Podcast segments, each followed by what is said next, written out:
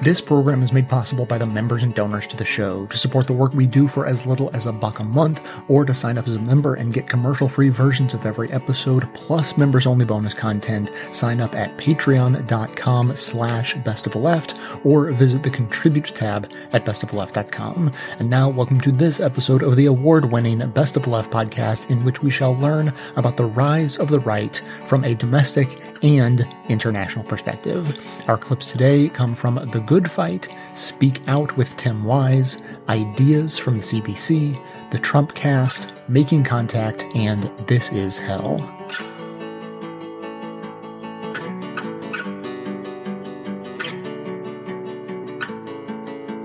A lot of people think that the system is so corrupt and is so guilty that there's no comparison to the guilt or corruption of somebody like Donald Trump, right? That the problem is just that the underlying pre-existing way that we do democracy in the United States is so far gone that we need a bomb thrower like Donald Trump to shake things up. And that temptation is always going to be there. And I really wonder sort of about how we can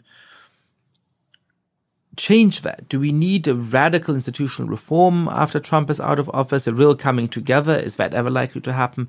How do we make people less hostile to political elites and to the institutions we have?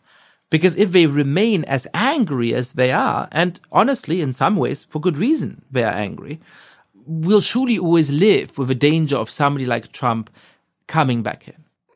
Yeah, I mean, I think that there's sort of two angles to this. One is in terms of what his base would sort of be demanding of the system. What's surprising to me, I mean, I'm from Minnesota, which is, it's a solidly Democratic state, but it inched closer to voting for Trump. It's got parts of it that are sort of like the Rust Belt, the Iron Range, and the mining Northeast, et cetera, where Trump performed very well. And, you know, I think a lot of those people are not expecting him to deliver anything for them. They're just sort of sticking it to the establishment, which has failed to provide for them for the last 3 decades. And this is where the point that you made about this being a legitimate concern, I think, is a very legitimate concern, is that, you know, the average sort of American worker is not getting a wage increase for decades. The middle class has not been riding the wave of globalization that a lot of the developing world has, and also the rich in the United States. And I think that's the answer. I mean, I think that's really the answer, is that a lot of people are pretty happy with the establishment when the system is providing some basic functions, like the idea that when you work hard, you will have a safe pension, you'll have a, you know, the dignity of work that pays more each year after the next. And that there's sort of these things that are part and parcel of the American dream, no matter how much of a myth it was before, that I think a lot of people feel like they have lost. And this is where Make America Great Again is, I mean, frankly, a brilliant campaign slogan, because it is this sense of nostalgia for sort of the white working class that, you know, you showed up to the steel mill and you were never going to get, you know, the spotlight for it. You were never going to get praise for it, but you'd have a decent life. And I think that's the real answer, is that the establishment has genuinely abandoned those people. They have not provided policies that cater to them. And I also think that the real tragedy of Trump is that he's not actually speaking to the problem that they're confronting, which is automation. And that's going to intensify significantly. We're going to have a real test case of whether politicians, you know, sort of the Trump 2.0s, can get the same mileage railing against robots and machines as they can against, you know, Muslims and Mexicans. But that's going to be the next stage of politics, because that's the reality is that all of these manufacturing jobs are going to disappear as a result of computerization and robots. I mean, if automated cars and automated trucks take the road, that's a whole nother industry that's going to be decimated. You know, this isn't revolutionary. This is something where you can see it coming. It's not some sort of massive prediction. It's just, it's a slow burn. And so my take on this is that, you know, the Democrats got a wake-up call, just as the Republicans did. But the Republicans are making, in my view, a catastrophic long-term mistake, in that they're doubling down on policies that created the inequality that's driving Trumpism in the first place. And it's very easy to see how, in a system where there's no wage increases for decades for the average worker, how you'd turn to scapegoating, nationalism, and the rise of an outsider. So, you know, so I have a question about this, because this is part of my story as well, right? So I have a book which I finished a draft of a couple months ago, which will be out early in 2018. And one of the arguments I'm making is that a structural driver of this populist rage is the stagnation of living standards from one generation to the next. One way in which I'm interested in your work is to look beyond the context of North America and Western Europe. And there the story becomes more complicated. You know, the Polish economy has increased sixfold since 1990. The wages of average people really have gone up, right? Whereas in the States, it's easy to say, you know, does the average American have a better life today than 25, 30 years ago? You know, not so clear. In some ways, yes. In other ways, no. In Poland, it's just clear that people have better lives today. The vast majority of Poles have better life today than they had 25 or 30 years ago. And yet you see the rise of a surprisingly similar set of populist attitudes and politicians. And so how do we explain that? Why is it that when you look beyond the context of North America and Western Europe, where the stagnation story is not true, you also see these populists rising? Well, I think that's where there's sort of this cultural nostalgia. I mean, I think in places like Poland and Hungary, that's where the xenophobic nationalism resonates even more strongly than the economic nationalism. So, you know, the places that I've done a lot of work, places like Belarus and Thailand and Madagascar and Tunisia, the economic story actually goes a pretty long way because they're not dealing with a massive influx of immigrants. There's a backlash against establishment politics that fails to deliver. In places in Eastern Europe that actually rode the wave of globalization, you do see, you know, I mean, Viktor Orban's, populism is much more rooted in this sort of cultural nostalgia that is, it's effectively white nationalism packaged as something a little bit more savory, but only vaguely packaged, you know, beyond that. But that resonates so much there, and you look at something like Trump, who has both the cultural nationalist and the economic nationalist element, isn't that a suggestion that perhaps the cultural nationalist element is more important in his appeal than his economic nationalist elements? Well, I think it depends. I mean, I think it depends who you're talking to, right? I mean, I think some of the cultural nationalism would resonate extremely strongly with affluent people in Alabama, for example, right? But maybe not as much with urban New Yorkers. But the economic nationalism with the taxi driver in New York might resonate quite strongly. I think the 1-2 punch that he brings is essential for a country as diverse culturally and economically as the United States, whereas in a place like Poland or Hungary, you have more of a homogeneous society, right? That's interesting. So the idea is that in a place that's pretty homogeneous and that feels that homogeneity being threatened, the cultural nationalism is sort of enough. And that's because there's enough people who share in one culture for appeals to that to carry a real winning coalition. Whereas in the United States, there are certainly people like that who you can reach, but you're not going to get to a majority. In order to get to a majority, you have to add people on top of that who perhaps aren't completely averse to that cultural nationalism, but who are activated by the economic side. Absolutely. And this is where, you know, the scariest moment to me of Trump's administration so far is not one that a lot of people would think of. And it's the speech he gave to Congress, because I listened to that speech and I was like, this is how you package Trump that resonates with economic nationalism and cultural nationalism, but doesn't alienate the people who are alienated by Trump.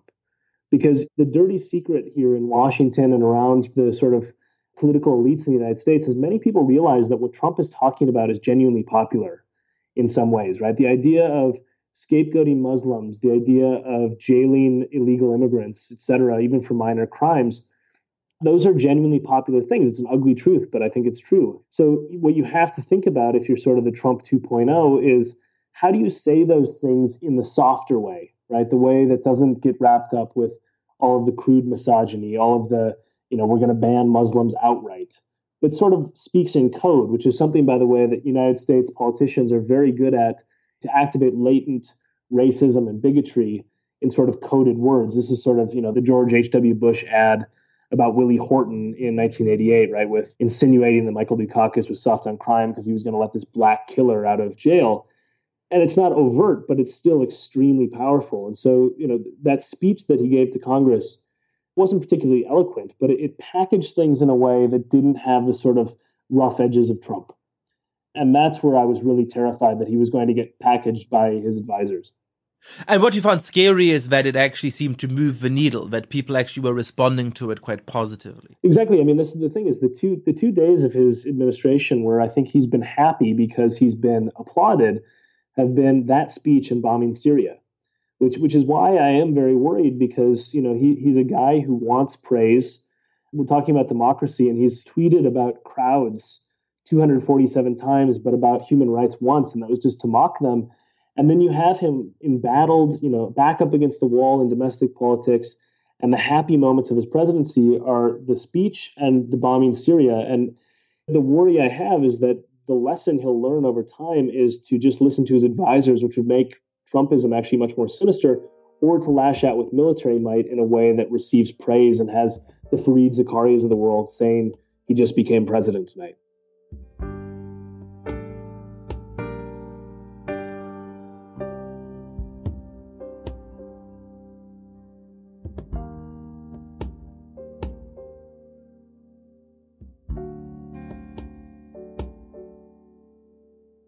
For those who don't follow the white supremacist movement and the history of it in this country, you won't necessarily recognize the name Clark Martell, but it's not just that you were recruited into this movement and into the skinhead culture. You were recruited by pretty much the head guy. I mean, it's sort of like being recruited by the head of ISIS. And he's appealing to a lot of the same needs that I'm sure gang members appeal to when they bring people in, or ISIS or whomever else. One of the things in your book that was fascinating, I mean, he knew exactly what buttons to push because he came to you, he takes the joint out of your mouth, and then when he finds out your name, he starts talking about how, as an Italian, right, you're descended from this class of gladiator-type warriors in greatness, right, which is, I mean, shit, you tell a 14-year-old who feels powerless that they come from greatness. That has got to be intoxicating. Yeah, and he really appealed. It didn't start out as hatred, Tim. It started out as this pride, like you should have pride in who you are. And I was proud of being Italian. And he really focused in on that until, you know, it went to the next level, which was, oh,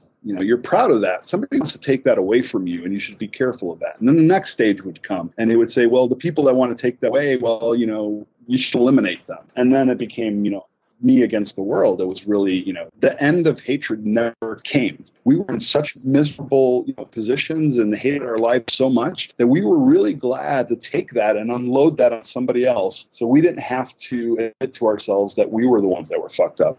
One of the things that I noticed really early on in your book, you expressed within the first 8-9 pages that as a kid, as a really young kid, you had a desire to be successful and powerful and famous. I think you talked about wanting to be like the star baseball player or something, or a celebrity. And then at one point when your mom takes you to Catholic school, you know, and sits you down with the nun, and the nun says you're going to be president, and your mom was loving that. And you were sort of like just wanting to play ball on a team with real uniforms, but still it probably got you thinking, right? And it got me thinking.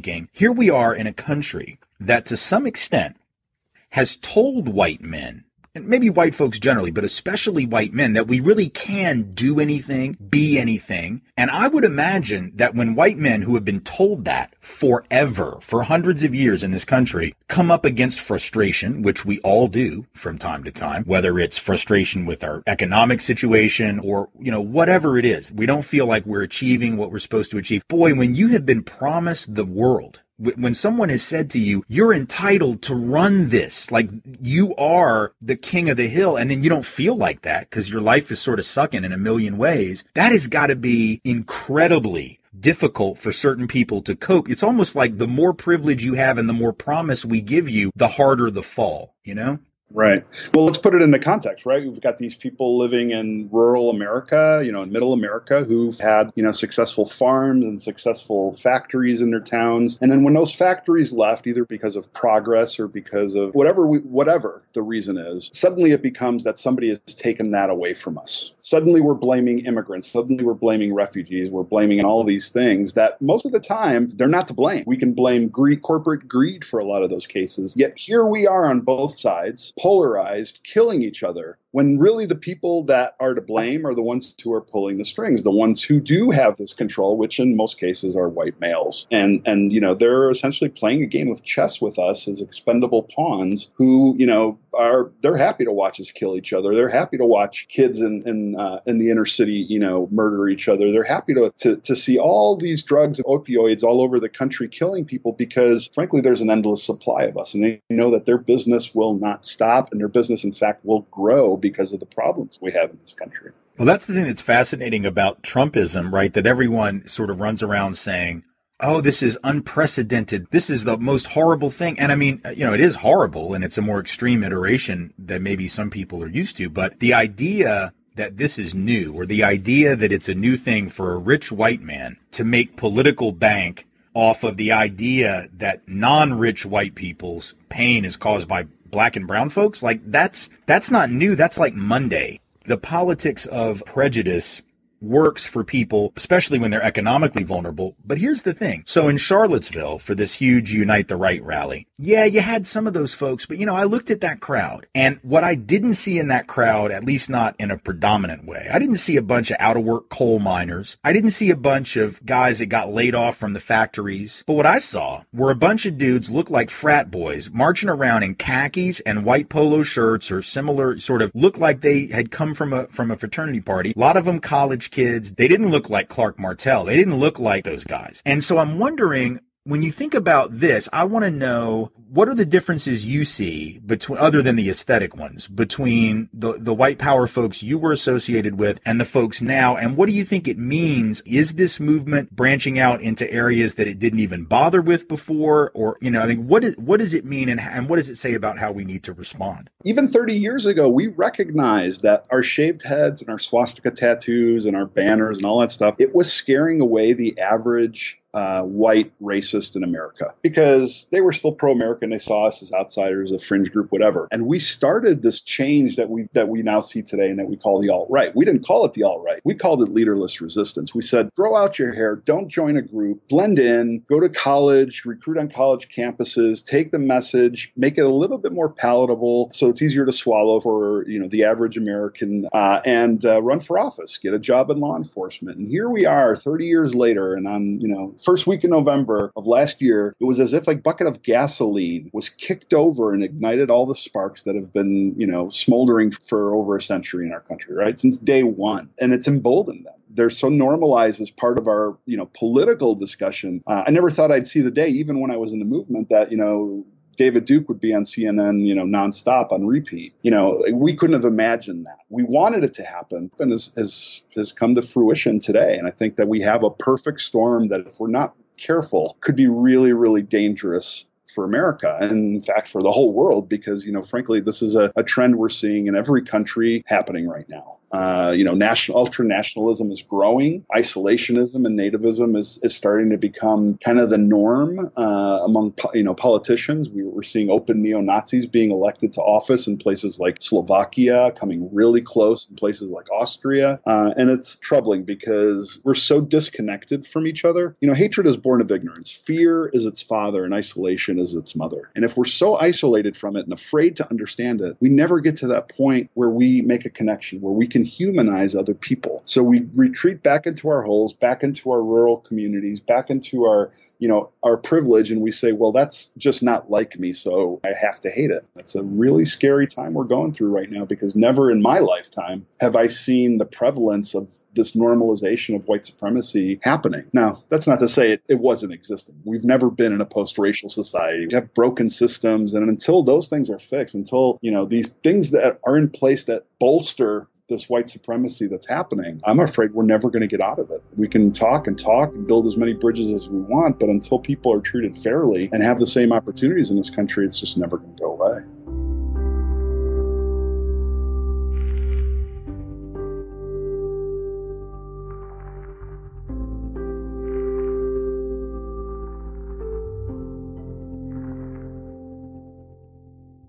Let's get into some of the themes that you deal with in On Tyranny in the book. You mentioned the great Jewish philologist Viktor Klemperer, who studied the way that the Nazis used language. They subtly changed the meaning in an almost Orwellian sense, I guess. They commandeered everything else, but first it was language. Language was the sort of foot in the door, the narrow edge of the wedge.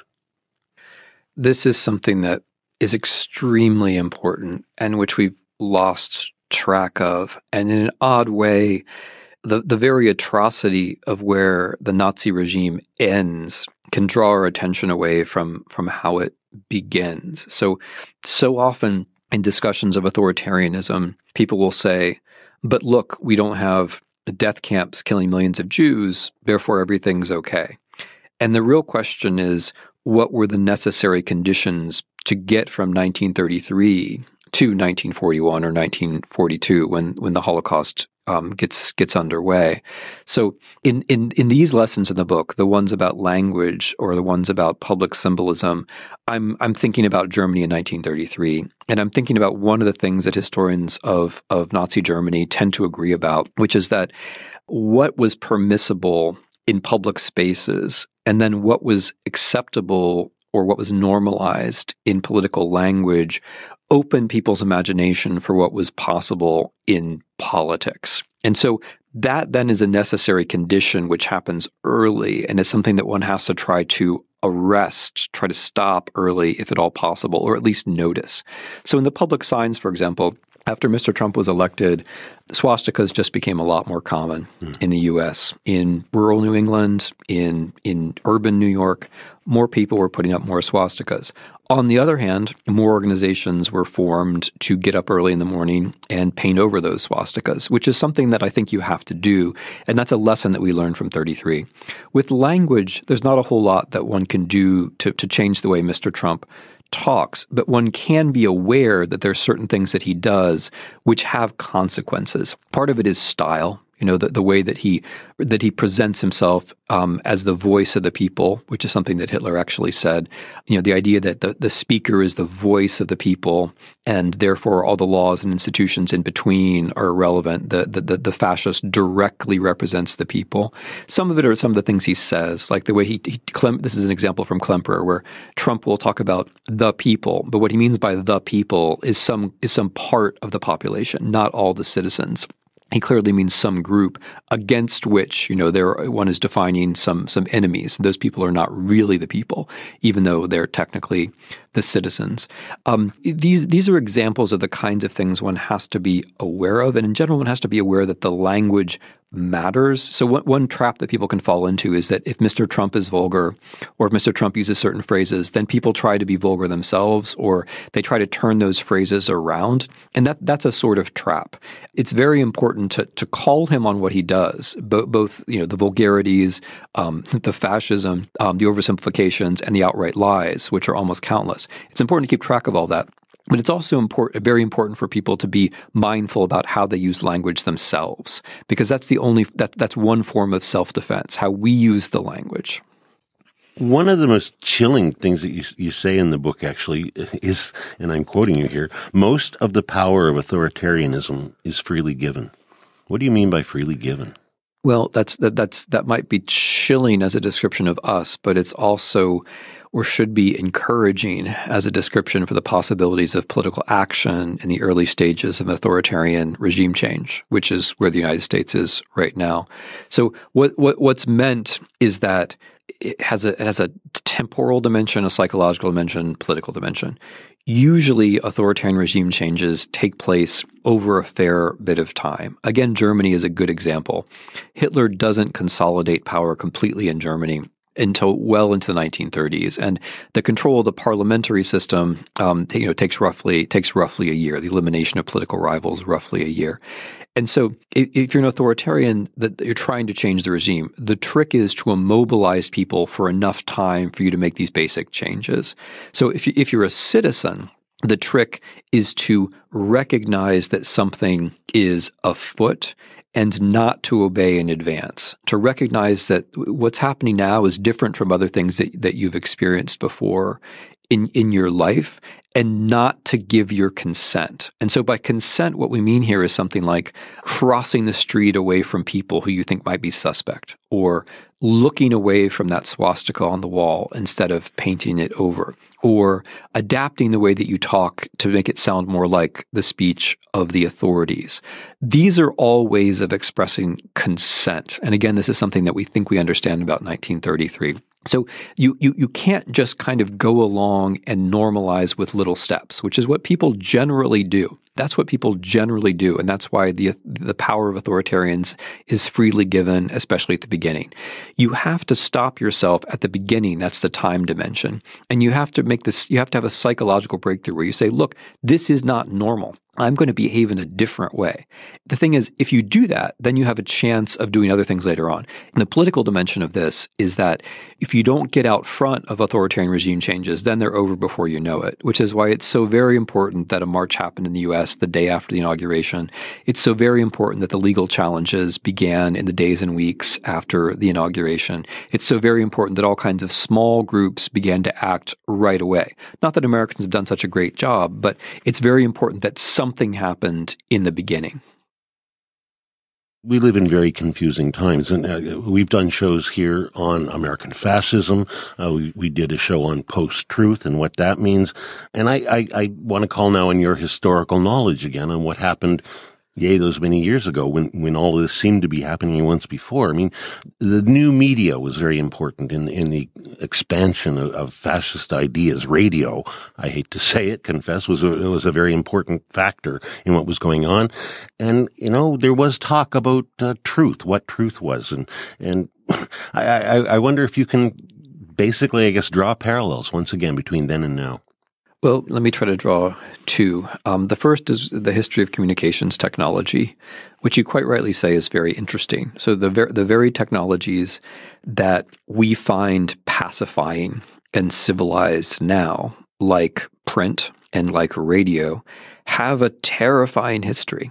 When the printing press was invented, it gave rise to 150 years of religious war. I mean, there are other reasons for it, but the fact that people could carry out these polemics over this new medium was one reason why differences suddenly clarified and heresies suddenly seemed objectionable, and armies went to war.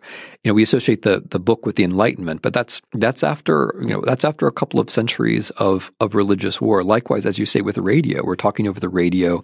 Listening to the radio is a luxury now. It's one of these things that we do when we want to calm down and collect our thoughts.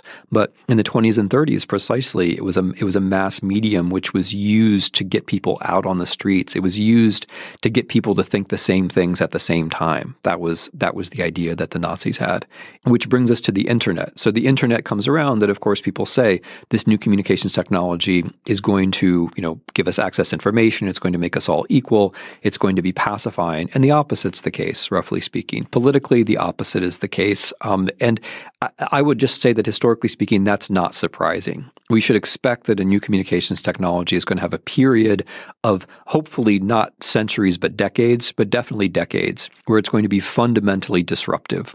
Not disruptive in the like cutesy Silicon Valley way, but disruptive in the sense of breaking the way that politics and society had worked.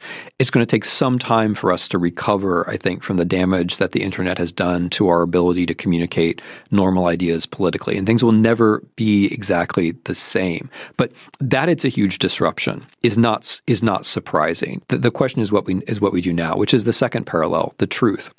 It's really, you're very much on target, I think, when you suggest that the traditional or the 20th century tyrannies had a specific attitude about truth.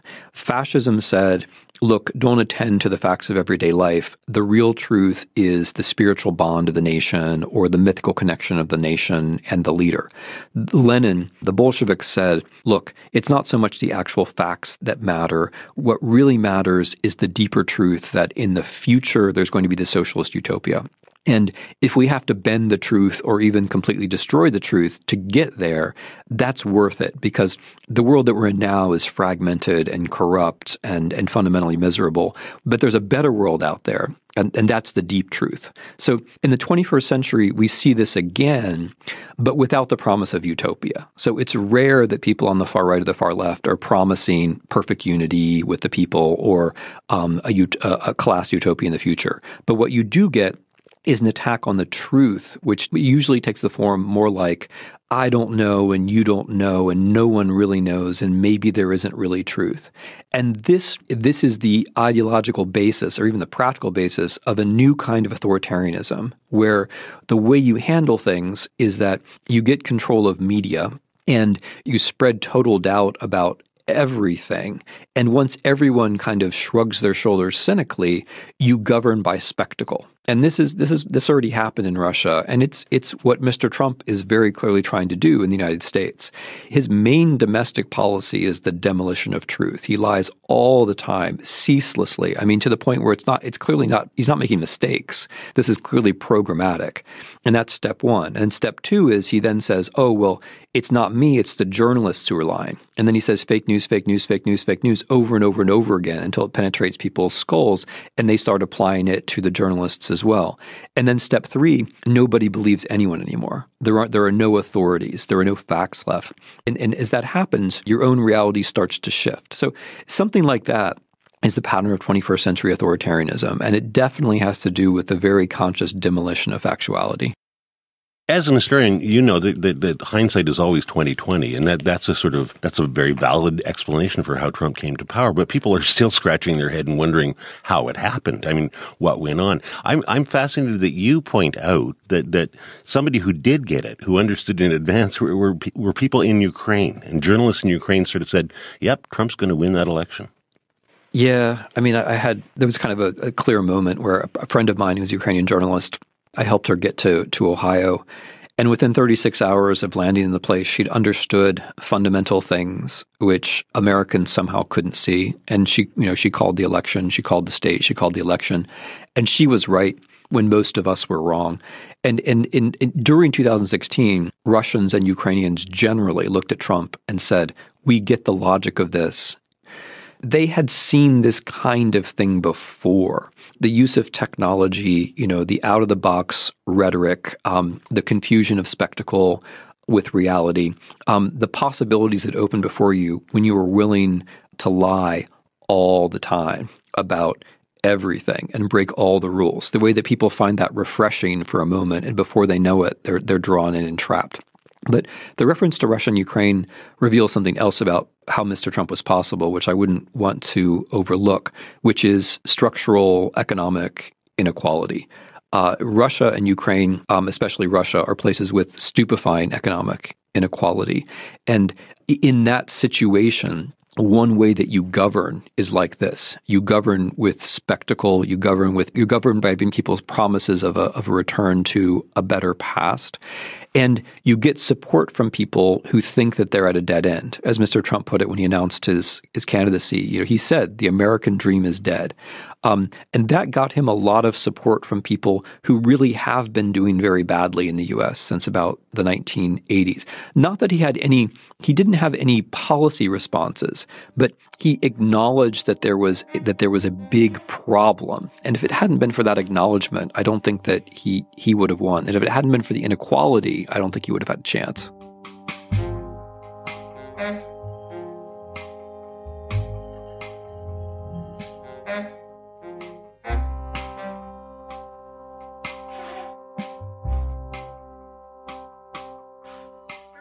This show runs on recurring donations from listeners just like you, more specifically listeners like Terry T. and Alexander T., no relation. They were already members, but they both made the jump over to Patreon recently, both going above and beyond and signing up as professional protester-level members, so thanks to them for that and to everyone who's been making the switch. In the long run, my goal is to get all members using Patreon, as it will really simplify my life.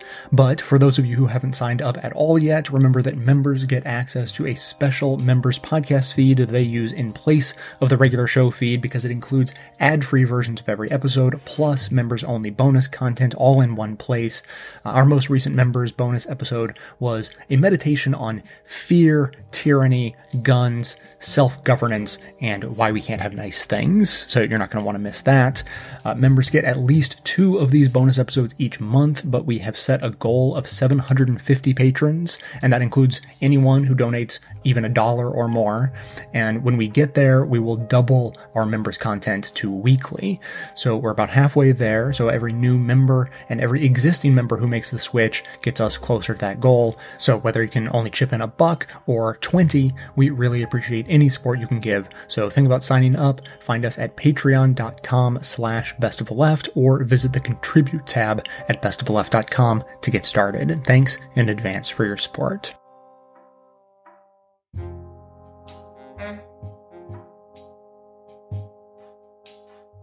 I have to ask you about the German election. It was very alarming and upsetting to people that the alternative for Germany, the right-wing populist party, when we talk about a right-wing populist party in Germany that has references that are unmistakable, got 13% of the vote, I believe, which was considered very high by historical standards. What did that mean? I mean, on the one hand, that's awful. On the other hand, 13% doesn't seem to get you anywhere, and it's nowhere near getting them anywhere near power. It doesn't get them near power, but it is a fundamental break with Germany's post-war history.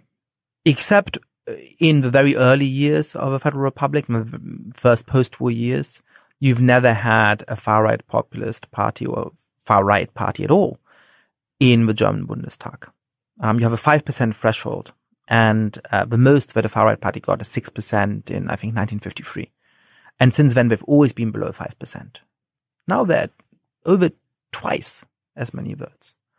And this is a party, by the way, that is much more radical than somebody like Donald Trump in the views of immigration and minorities. It's a party that says explicitly there's no place for Islam in Germany.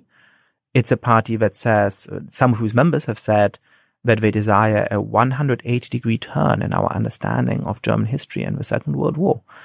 It's a party whose leader said just a few weeks ago, using a Nazi term, and Sorgen, that if they won the election, they would dispose of social democratic politician of Turkish roots in Anatolia. It's a very extreme party. And so the fact that they have such a high share of the vote in a country that has the history that it does is deeply disturbing to me.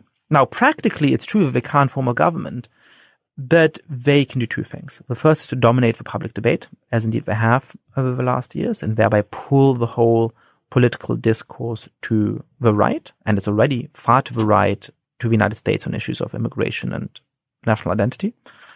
And the second thing they can do is to render the political system more and more dysfunctional. Germany has a system of proportional representation. So basically, if you get about 10% of the vote, you have about 10% of the people in the Bundestag. It used to be that at most elections, the big party of the center-left and the small party of the center-left together could form a majority. And then they would become unpopular, the government ran out of steam, some people would shift to the moderate right, and then the big party of the center-right and the small party of the center-right could form a government instead. And that was really good, because it meant that you had alteration in government, it meant that there was a way of throwing the bums out without going to the extremes. Now you have a big far-left populist party that isn't in coalition with anybody else ever, and a big far-right populist party that isn't in coalition with anybody else ever. And the result of that is that voters don't know who they're going to get.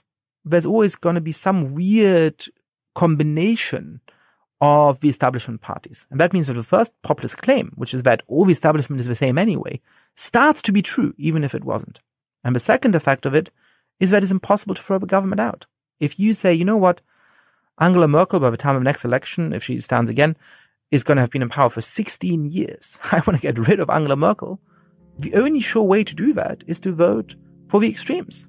And so I think they're likely to keep rising in the polls.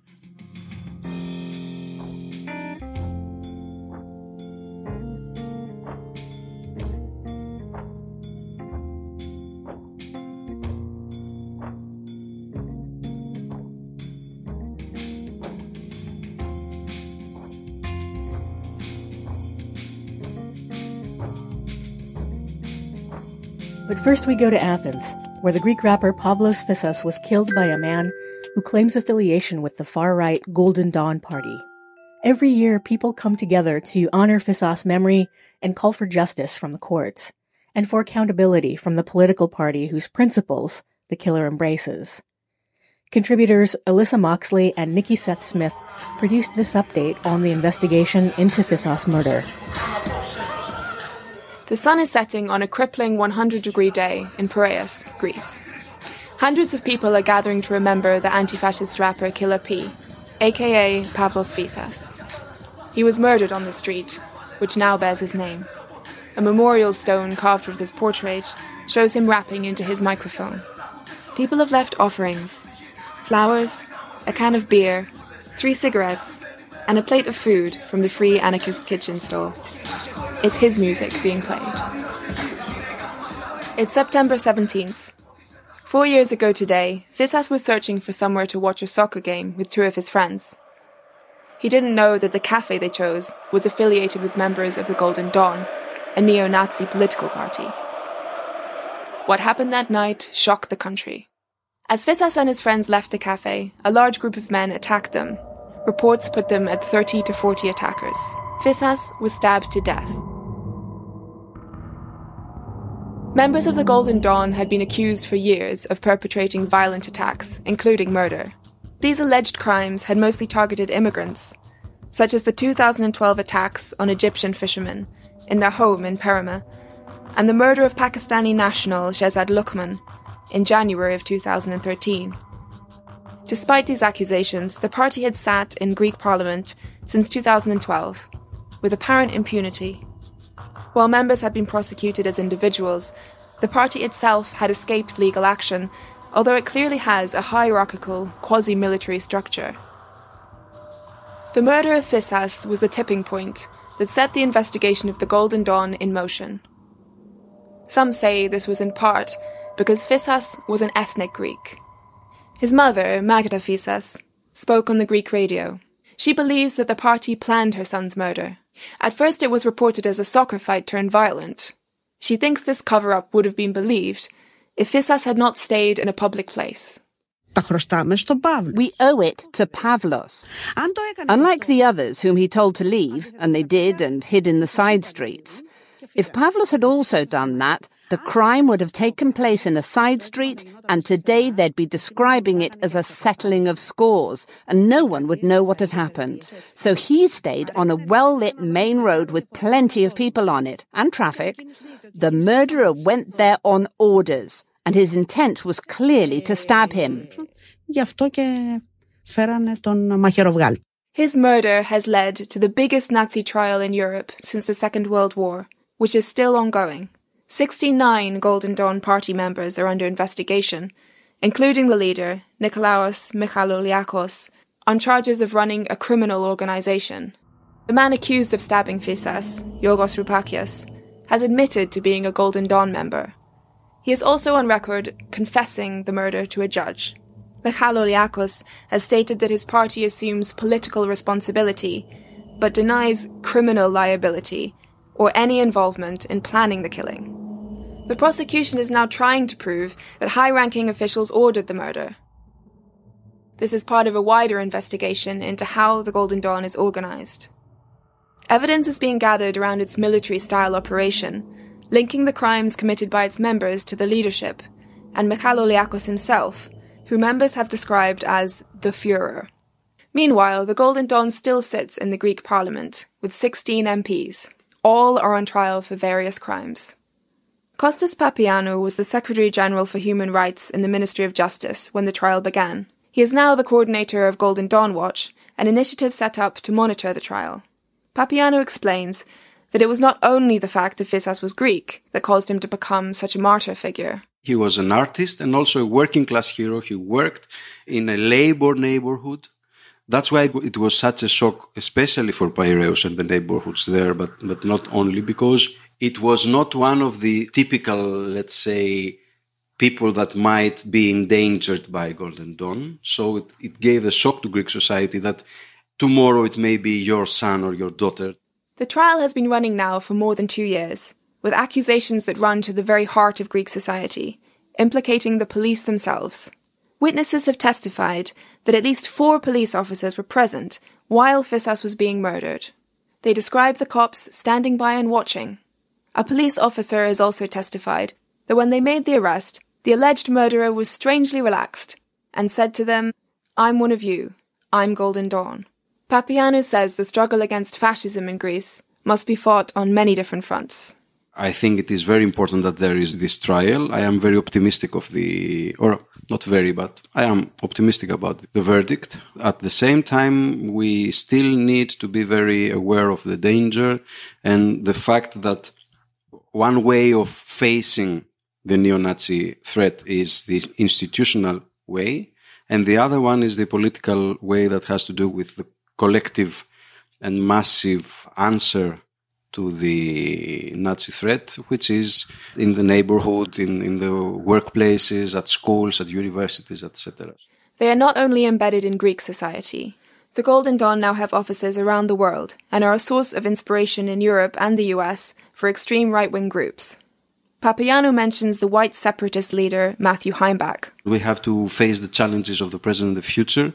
And of course, these challenges have also got to do with the international environment, which is very pro-right friendly. The far right is gaining all over Europe, all of the very important states.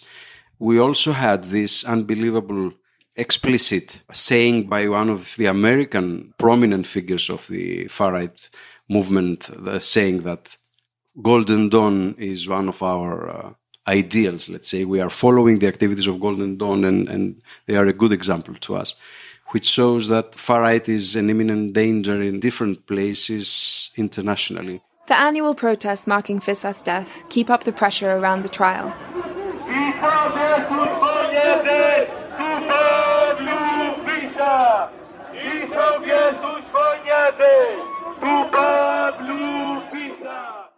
In mid-September, thousands of people came together across the country to honor Fissas and as a show of force against fascist influence in Greek institutions. In central Athens, around 2,000 protesters marched to the offices of the Golden Dawn to demand their closure. Speeches drew parallels with Heather Heyer, who died in August during the far-right rally in Charlottesville, Virginia.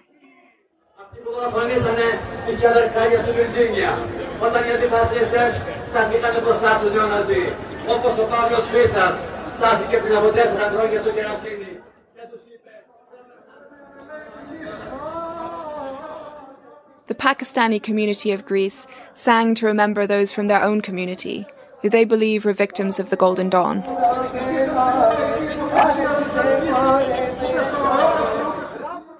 At the protest around the memorial stone, a university student, who preferred to remain anonymous, said public anger hasn't faded. Now, every year, we demonstrate against the Golden Dawn in order to remember this assassination.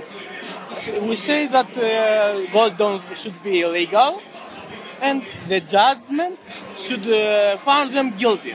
We connect this battle against Golden Dawn with the anti-fascist movement in the United States. He used his songs in order to convince people to fight the fascism. So, yeah, it was a very important member of anti-fascist movement. So, this is the reason they killed him, of course. Fissas' song Zoria is especially powerful, as he seems to predict his own death. It has now become an anthem for the anti-fascist struggle in Greece.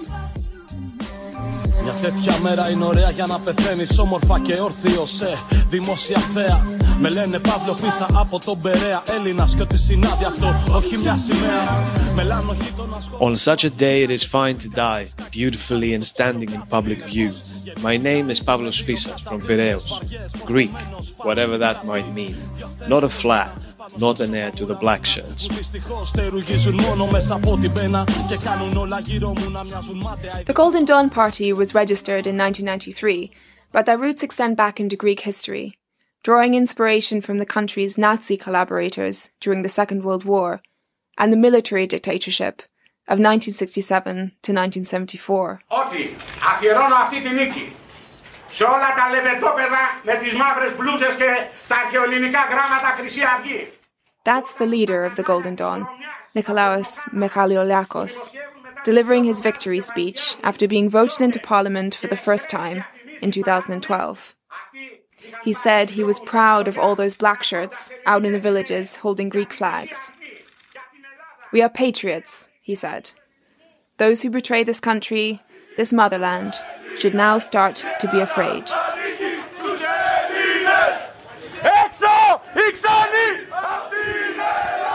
Outside, party members marched and shouted, "Greece is for Greeks. Get out, foreigners." Now that the party is on trial, they are less present on the streets and less vocal. However, attacks still happen. Last January, a Golden Dawn MP, along with dozens of members, stormed a school planning to start teaching refugee children, punching and threatening teachers and parents.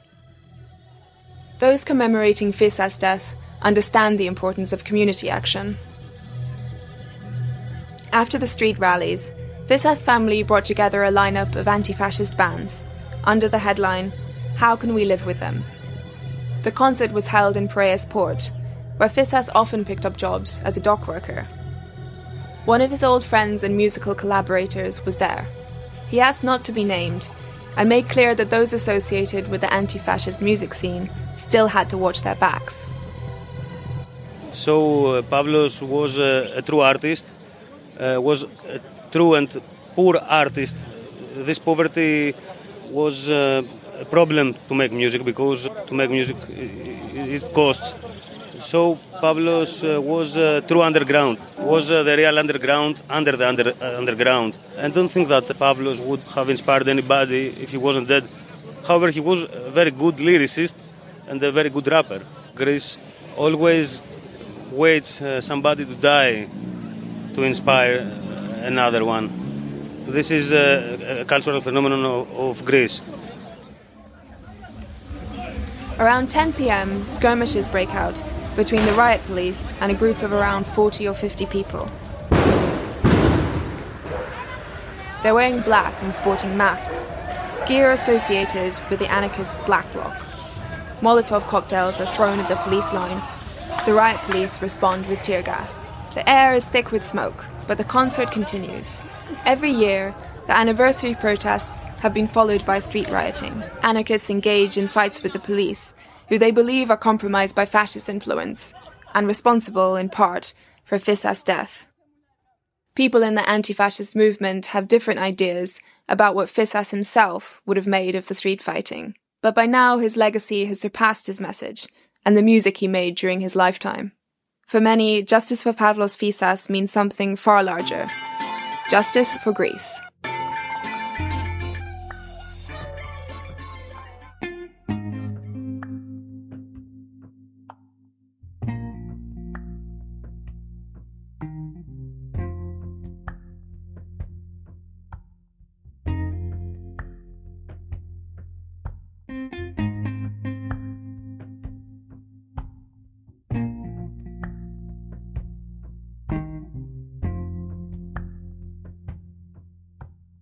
On this podcast, I talk a lot about whether Donald Trump is a threat to democracy in the United States. But there's also another big worry I have. The way in which Trump is already boosting authoritarian populists and straight-out dictators all across the world. Just take a snapshot of what's been happening around the world in the last weeks. In Russia, Vladimir Putin has arrested thousands of protesters.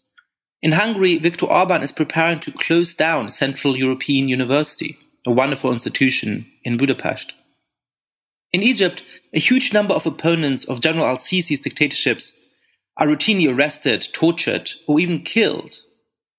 In India, Narendra Modi has appointed a fundamentalist monk to be the chief minister of Uttar Pradesh, the country's biggest state.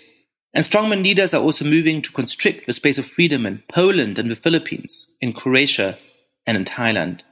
Now, let me be clear, Trump is not personally behind these developments, but he is enabling them in two big ways. First, he's very friendly with a lot of these leaders.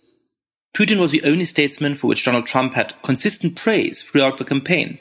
He has spoken very warmly of Viktor Orban and Narendra Modi. And when General al-Sisi came to Washington recently, Trump told the press, "We agree on so many things.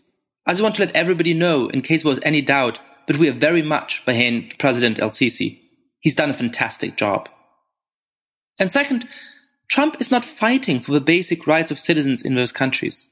Under President Obama, leaders in places like Hungary knew that they would at least have to pay a small price for doing something as radical as closing down an American university.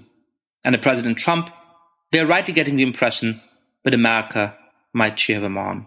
And so one of the big prices that the world is paying for Donald Trump is already in evidence. The enemies of liberal democracy don't feel checked by the United States. In many ways, they feel encouraged.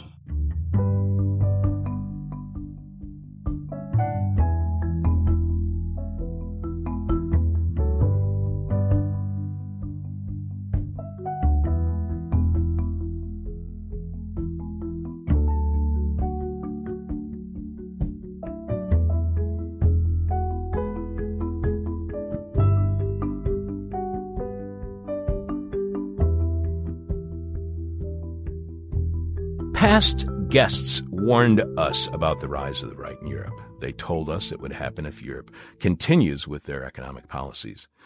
Well, it turns out they were correct. Here to help us understand the rise of Europe's far right and why it happened, Liz Fichet is author of Europe's Fault Lines, Racism and the Rise of the Right. Welcome to This Is Hell, Liz. Thank you. Thank you for inviting me on the program. Liz is director of the Institute of Race Relations. You can find out more about that organization by going to irr.org.uk. She has worked there for over 30 years. She heads its European research program and is advisory editor to its journal, Race and Class. Now, Liz, the first time we had the former finance minister of Greece, Yanis Varoufakis, on our show was almost 3 years exactly to the day, in January of 2015. Yanis feared that there would be a rise of the far right 3 years ago. How much has the far right advanced in Europe in the last 3 years? That's a question that needs breaking down, because I think I would understand the far right as different from the extreme right and the anti-immigration movements. We've had new formations of extreme right parties developing really since the 1990s. So we've got the old far right parties like the Front National in France, but we've got sort of anti-immigration movements which come from a sort of slightly different place. They're not sort of neo-Nazis. The far-right parties, I would say, differentiate themselves from those extreme-right electoral parties in the sense that they're quite anti-establishment, they're quite anti-the election process. So paradoxically, as these extreme-right and anti-immigration parties have moved into government, the far-right, as an extra-parliamentary force, has increased in its influence. Over the last 3 years, I would suggest that is a right-breaking of that particular progression. The most recent time Yanis was on our show, this is back in November, he mentioned that austerity is what leads to the rise of the right. He pointed out that the post-World War I German right didn't rise during reparations imposed by the Allies that led to massive inflation, unemployment, and economic decline. But austerity, as it wasn't until austerity policies were put in place that the right rose to power. How much does austerity fuel the far right? And I'm sorry about using the term far right, and I know that we should be a little bit more careful in the way that we're saying this, but considering Yanis's home country of Greece is now imposing even more new austerity policy measures, to what degree do you think that increases the fortunes of the far right in Greece? Well, I mean, in Greece, you have a situation. Golden Dawn is a far-right party. It's not one of these new formations. It is a far-right party that did extremely well in the electoral process, despite actually openly advocating violence. So I completely understand where Varoufakis was coming from on that point. I think I would see it as slightly different, because I would agree that austerity has been an enabler, definitely an enabler of the far right. But I would actually say that there are other forces as well. There are legacies of racism and authoritarianism in our European countries. I come from the UK, we're a former colonial power. That is a factor in the rise of our far-right parties. They are extremely nationalist. They think that we should, it's a good idea. The empire was wonderful and we should sort of go back and ruling the world and telling everybody what to do if we ever actually stopped, if you see what I mean. So, yes, I think austerity is breaking the bonds of society, but I also think we need to be careful, because not everybody who is poor and has been affected and impacted by austerity is choosing to vote for far-right anti-extreme parties. You have equally in Europe some really positive things happening in terms of new social movements, progressive parties. We've seen the rise of Jeremy Corbyn in the UK. So there's also an element where people who are directly impacted by austerity are choosing progressive solutions. But of course, austerity is causing heaps of misery. We've had the biggest spending cuts in Britain since, after the Second World War. So, since the 1930s, in fact. So, you know, you can't sort of downplay that, can you? No, you can't. And it just makes me think, how much do conservative economic policies lead to conservative social beliefs, social understandings? Do conservative economic policies create social conservatism? Well, it's a really strange situation, and I'm sure it's not so different from the US, because the prevailing ideology within the, let's say, the more mainstream conservative tradition in Europe is neoliberalism. Neoliberalism is quite in favour of the global economy and the global market, embraces all those things, and very, very superficially, it embraces multiculturalism because, you know, sort of, globalization loves to sort of, you know, present itself as, you know, progressive on women's rights, even on gay rights, on minority rights. So in fact, what we're seeing, I think, in Europe is a split within conservatism. You're split between the global capitalists, if you like, and the national capitalists. So what we're seeing is the reemergence, something that never went away, of these extreme socially conservative and Christian democratic parties, which were always on the fringe of embracing very extreme right and authoritarian solutions. If you look at Greece and Spain and Italy and all those countries, the mainstream conservative parties quite often evolved from the pre-fascist parties. You know, maybe they call themselves post-fascist. So what we are seeing, exactly what you're saying, is within that contest within the conservative forces as to who has ascendancy, within that contest between the globalists and the nationalists. The nationalists are coming to the fore, and they're saying we want more patriotism, we want more authoritarianism, we want these sort of upper-tier minorities to either assimilate or shut up, we're not going to have cultural diversity, a woman's place is in the home, all that stuff. So the globalists are faced with a real challenge. They're a real challenge, and one of the things that I argue in the book is that I think that rather than seeing this as just a sort of battle between these two forces, but we have to look at the way this is going to resolve itself. And what I perceive is happening is that it is resolving itself by the globalists actually realising that they have to package neoliberalism up in a more patriotic and authoritarian wrapper.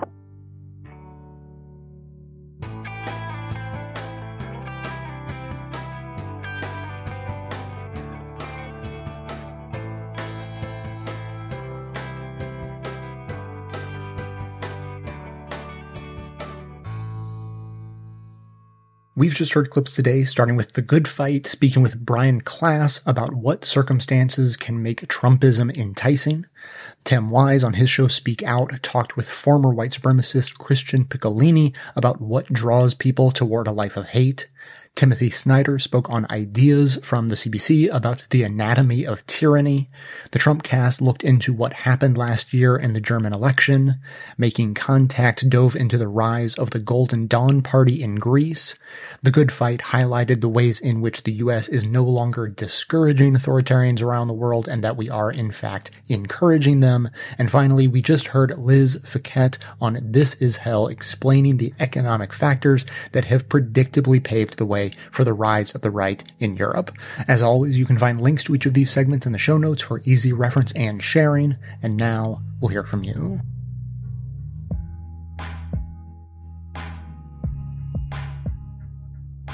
Hello.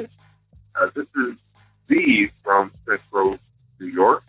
I just listened to your episode on Trump's budget, and it got me kind of thinking. The United States, I know people keep saying this, but I really do not believe we can understate this either. The United States presently is at a crossroads. It is in a lot more trouble than we like to think about. The opioid addiction, the economic depression, which is very evident in just about every small and not so small communities from coast to coast. The environmental catastrophe, the problems of government working for and by the people, all of these things and probably a dozen others that I'm not mentioning present a terrifying specter for the future. And the leadership is battling and fighting amongst itself old battles which have nothing to do with really building a better future for not only us, but those who came before us and those who will come after us. So this got me thinking. Millennials are in a terrifying position right now. We have not been raised to take power. We have not been raised to be in power in a way that would completely redefine our future. Instead, we have been raised to be what Chris Hedges has called many times, system managers, to basically maintain the status quo. Capitalism is a given. It's not to be challenged. It is to be continued, and it is to prevail in the future, is what we have been told. And many of us are uncomfortable with the idea that we see capitalism fail. We have not been put in the position to completely redefine our society. And this is the challenge of the age. Donald Trump is telling the millennials that we have to redefine our entire society. And we cannot do it in the same manner in which our parents did, in which our grandparents did, in which, well, I can't say our great-grandparents because there was a lot of radicalism in them. But it presents us with a tremendous opportunity. And for many of us, this opportunity leads directly to the Democratic Party. But most of us, and I do mean most millennials, know the Democratic Party has no real solution and will present no real solution. What do we do then? We need to read up on the radicals of the late 1800s and of the early 1900s. Not necessarily to do as they did, but to learn from what they did. That was an incredible show. Keep up the good work. I look forward to more. Bye.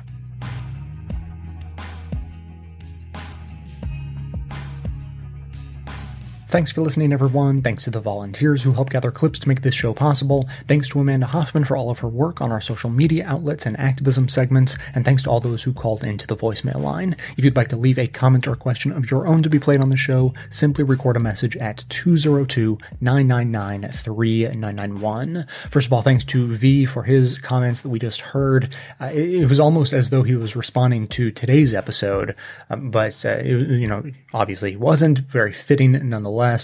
So a great addition that just happened very coincidentally. Secondly, on today's topic, I just want to mention that today's episode was actually suggested by a listener, which I thought was an excellent suggestion. Please keep those coming in. I've been looking for topics like this that span multiple topics, and I've sort of told this story, but not in years, I don't think.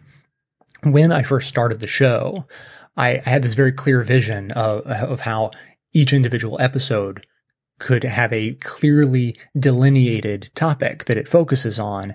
And for years, it was really easy for me to just do, a show on economics, a show on racism, a show on feminism, a show on, whatever, go down the foreign policy, back in the Bush years, lots to talk about the wars going on. And so each one of them was like very clearly delineated.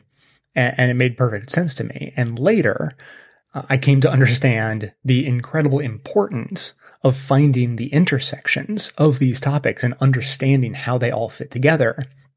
And once I had that realization, I was really sort of frustrated at the restrictive nature of the the format of the show that I had built, and I wasn't quite sure how to break out of that. I mean, it's not just the show itself, but it's like the workflow to create the show was built on these clearly delineated topics. And so I, hopefully I'm getting better at creating more nuanced episodes and diving into these topics that allow for these intersections, not, we're not just dealing with primary colors now. We're able to blend the blues and the yellows and come up with green and have green be a topic. So I think there are multiple reasons for that. I think maybe I'm getting a little bit better at it, but also many sources that I use for the show are getting better at recognizing those things. And so I think that the conversation is developing, across the board. And my ear is developing a little bit, so I'm more able to find those sources that are doing a good job of it and sort of hone in on that. So all of that is just to say thanks very much. Unfortunately, the suggestion for today's episode came in so long ago, weeks or months ago, that I don't even remember how it came in. I don't know if it was a voicemail or email or whatever, so I don't have the person's name, but I'm sure they know who they are. And thanks to them for chiming in. And I encourage all of you to keep ideas like this coming in. It keeps the show fresh and interesting and exploring new aspects of the world. Secondly, just a quick follow-up to the previous episode's homework. You may recall, we had a couple of voicemails in there. One was about Israel and the danger of the idea of a one-state solution in Israel and basically advocating for a two-state solution.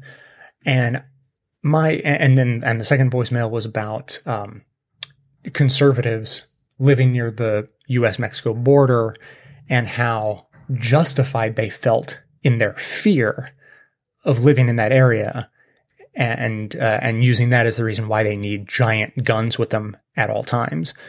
And so rather than replying directly to either of those messages, I posed this question instead. I asked you to compare and contrast the fear felt by those white conservatives and Israeli Jews who oppose the occupation of Palestine, but who don't want a one-state solution because they don't want to be an ethnic minority, and asked you, what policies have arisen out of these two different types of fears, maybe what similarities are there in those policies, and I have a couple of addendum questions. So addendum A, what other policies can you think of that were developed based on fear, and did they create oppression among a group of people? And addendum B, can you think of any policies developed based on fear that did not result in oppression of some sort?